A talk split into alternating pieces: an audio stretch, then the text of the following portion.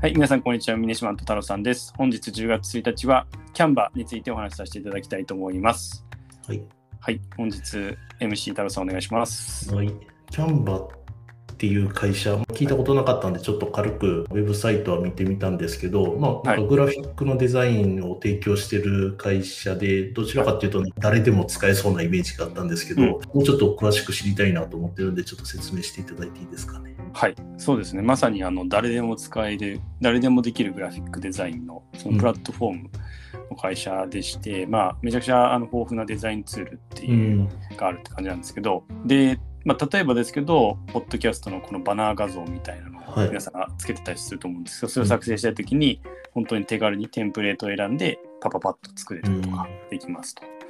で、もともと会社自体は2013年、オーストラリアのパースで創業されて、驚きなのが、まあ、今年の9月ですね、でもう資金調達をして、それでまあ株式評価としては4兆円ということで、すごいですあね。のはい、すごいですよね。そんな会社が、まあ、あったんだというところで、うん。まあ、今それでちょっと話題になっているところもありまして、はで、現在世界で190カ国でまず使われているということでして、でかつアクティブユーザーも今年の4月時点で月間5700万人わあ、すごい。すごいですよね。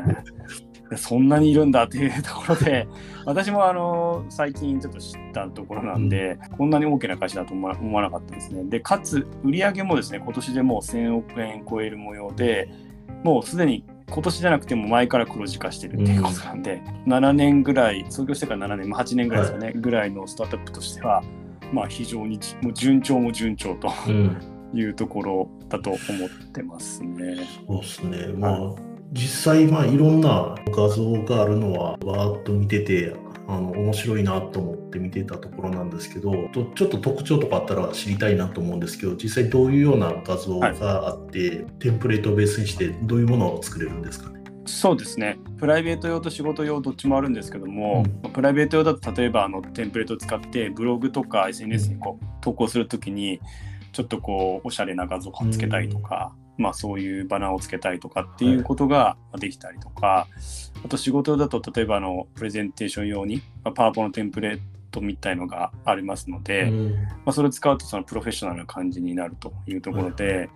で、まあ、パワポの中自体もですね、テンプレートはあるんですけど、やっぱりキャンバーだとバリエーションがめちゃくちゃうん。豊富っていうところで、まあ、初心者でも手軽にすごいなんかおしゃれでかっこいい感じのプレゼンテーションの資料に、まあ、まとまるっていう感じですね。うん。で、実際はまあ、あの確かテンプレートを使って作ってから多分パワポに変換するっていう感じだと思うんですけど、まあ、いずれにしてもすごく簡単にできるということと、はいあとスマホとかタブレットでもできるっていうのですごい便利ですね。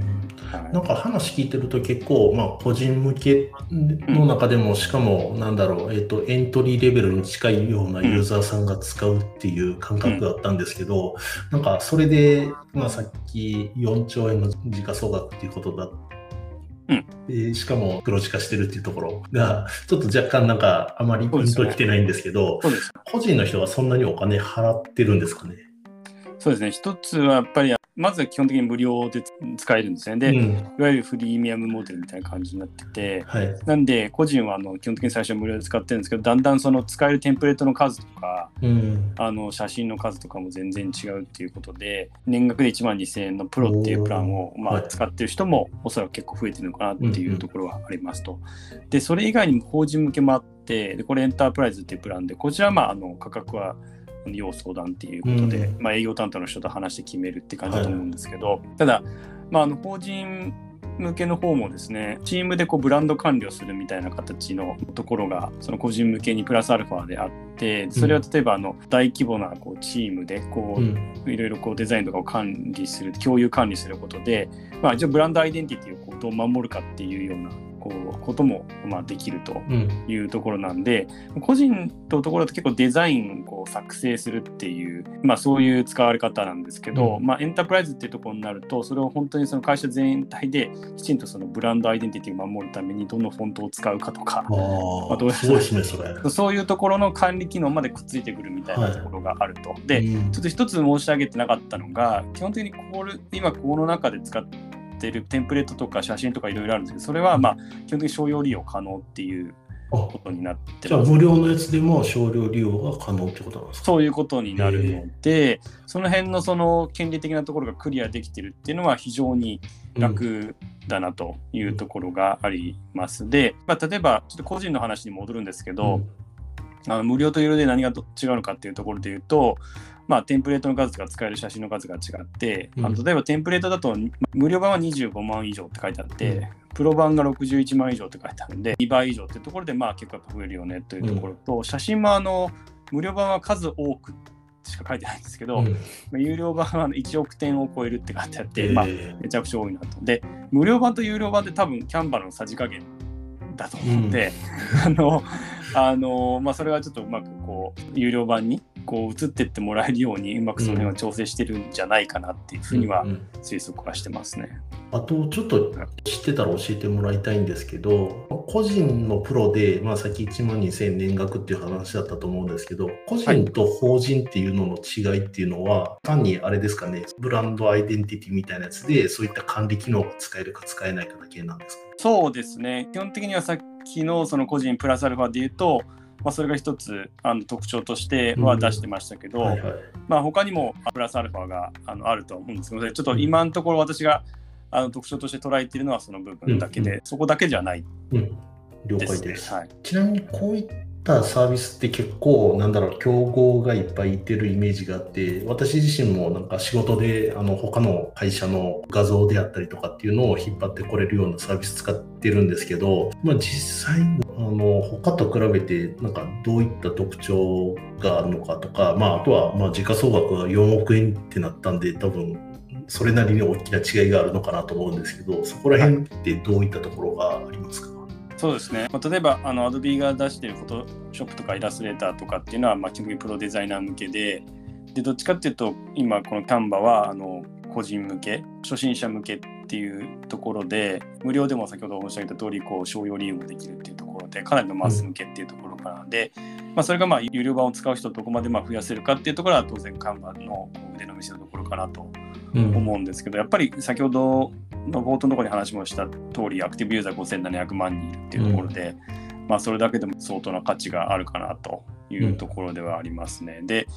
以前紹介したの Roblox っていうゲームのプラットフォームの会社ですかね。まあ、デイリーアクティブユーザー4200万人ということで、 Canva がマンスリーアクティブユーザーで5700万で、 Roblox がデイリーアクティブユーザーで4200万っていうと、なんかデイリーアクティブユーザーの方がすごいんじゃないかっていう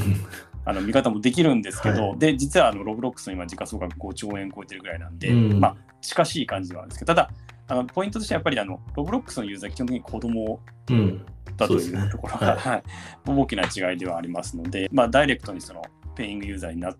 確率が高いという意味での、このマンスリーアクティブユーザー5700万人っていうキャンバーはやっぱすごいのかなっていうふうには思いますね。うんじゃあまあ多分ある程度もうすでにポジション自体が確立されてると思うんですけど、まあ、今後どういった事業展開、まあ、あの新しくやるのか単にスケールさせていくのかっていうところも気になるところがあるんですけど、まあ、実際上場したりとかっていうのはなんか考えてたりとかするような感じですかね。はい、そうですね。創業者のメラニー・パーキンズさんっていう人は、一応現時点で IPO に興味がない、うん関心がないっていう話なんですけど、直近でまああのシリーズ E で調達して、結果として株式業界4兆になってるってことなんで、うん。本当にそのまま上場しないでいけるのかなっていうところは、多少疑問はあるにはあります。で、まあ、多分事業自体はまあそのままあの軌道に乗ってそのままスケールしていってる状況だと思いますので、まあ、そこは単純にそれに合わせてオペレーションを強化していくっていう感じなんじゃないかなと思ってます。で、もう一方でちょっと違う話になるんですけども、この創業者のメラニーさんはですね、保有している株式の大半をキャンバー財団っていう財団に寄付するということで、どれぐらい寄付する予定かっていうと、彼女と彼女のパートナーじゃないかなと思うんですけど、持っているのが株式の大半をまあ寄付するってことで、大体1兆円ぐらいを超えるぐらいの寄付する形にはいなるということなんで、すごいなっていうところなんですけども、で、まあ、それで何をするかって、例えばあのアフリカ南部でこう生活基盤がまあ弱い家族を助けるとか、うん。一つの印刷オーダーに対して一本職人をするとか、そういうようなことを、うん。社会貢献にをやっていくということで、結構あの、まあ、事前事業っていうのは、まあ、いろいろこう、こういったこう、創業されてですね、大きな会社になると、やられてる方っていうのは結構多いのかなって感じはするんですけど、創業して10年未満の会社でですね、そこまでこう振り切っていくっていうのはなんかすごいなっていう確かにそう感ですよね。じが、えーしてますが、多分世の中の流れにもすごい合ってますし、まあ、ファンが増えるんで、なんかその企業としてのサステイナビリティっていう観点ではリスクが、うんまあ、低減、逆に低減されるっていう意味では非常に賢いのかなっていう感じ。はい、確かにスタートアップでそういった振り切ってる会社ってないんで、見た目もすごいですし、まあ、どうせあの同じようなサービスを使うんだったら、まあ、こういったところの方が、なんか自分も社会貢献の一部になるのかなって考えると、まあ、そうですね。あの、ユーザーの視点で考えても使いやすいかなっていうのはすごいありますね。そうですね、なんかすごい、あの、ユーザーの視点でもやっぱり、